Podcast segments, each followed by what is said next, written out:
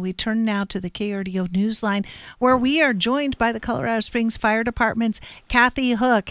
And Kathy, as we get closer to the holidays, you know, those holiday movies come out um, on TV, on Netflix, and everywhere. And I- invariably, in one of them, where they're uh, portraying some sort of holiday uh, gone disaster, um, they will have a turkey fryer erupting in flames. But in real life, these are no jokes, right?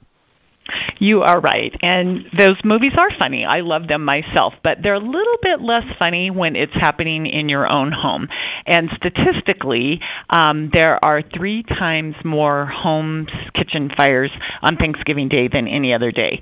So it is a real thing. People are distracted. They are obviously cooking and they're multitasking when they're in the kitchen. So um, there is a much greater risk, a threefold risk um, from any other day. Kitchen fires are our number one cause of fire in Colorado Springs, actually around the nation anyway.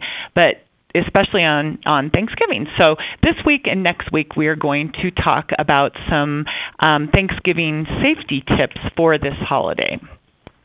And when it comes to those Thanksgiving holiday tips, what should we be aware of to make sure that we can celebrate and uh, spend the time as we need to and not uh, cleaning up after a disaster? well, Andrew, it's a great time to start thinking about it now. Obviously, we're not going to start thawing our turkey, but we need to start thinking about how are we going to cook the turkey.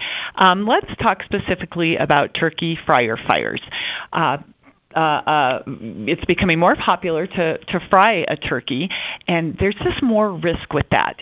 So the number one thing to be thinking about is, you know, how am I going to do that? You don't want to decide uh, next Wednesday, the day before Thanksgiving, you know, I would like to fry that turkey.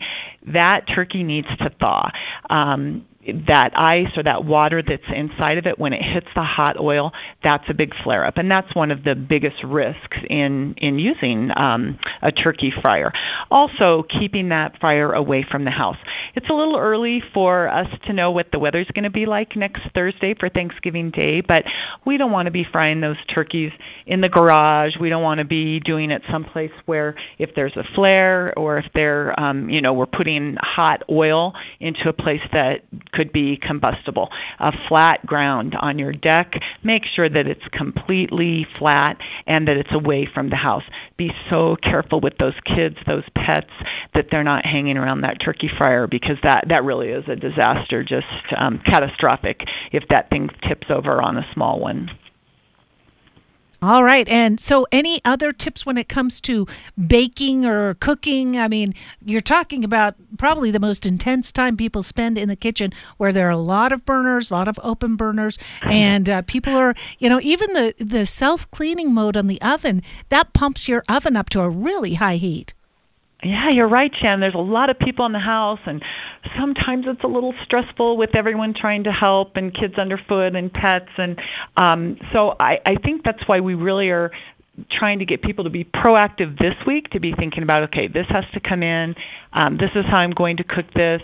I'm going to make sure that i have the the right equipment and that i'm um, make you know watching the temperatures and having things for people to do so that they're not hanging around in the temperature or in the kitchen. And then things like having a, hot, a fire extinguisher. Hopefully that will never be used but a fire extinguisher in the kitchen is a great place to have that just in case there's something that happens. But just being a little bit proactive on what's going to happen next week. I'm just thinking about that a little bit ahead of time. Yeah, and you know, having those jobs for some people around, I think watching some of those kids might be a great idea. You know, maybe speaking as somebody with a three-year-old that loves to try and help in the kitchen, I think yes. uh, having uh, some volunteers and some extra hands to help keep right. them maybe out of the kitchen and uh, preventing that disaster would be a great idea.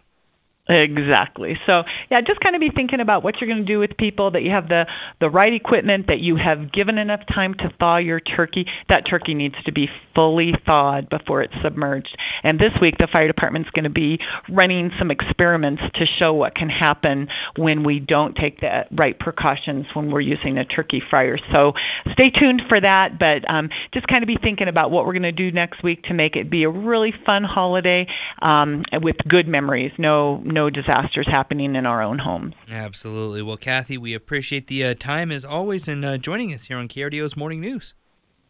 You have a great week.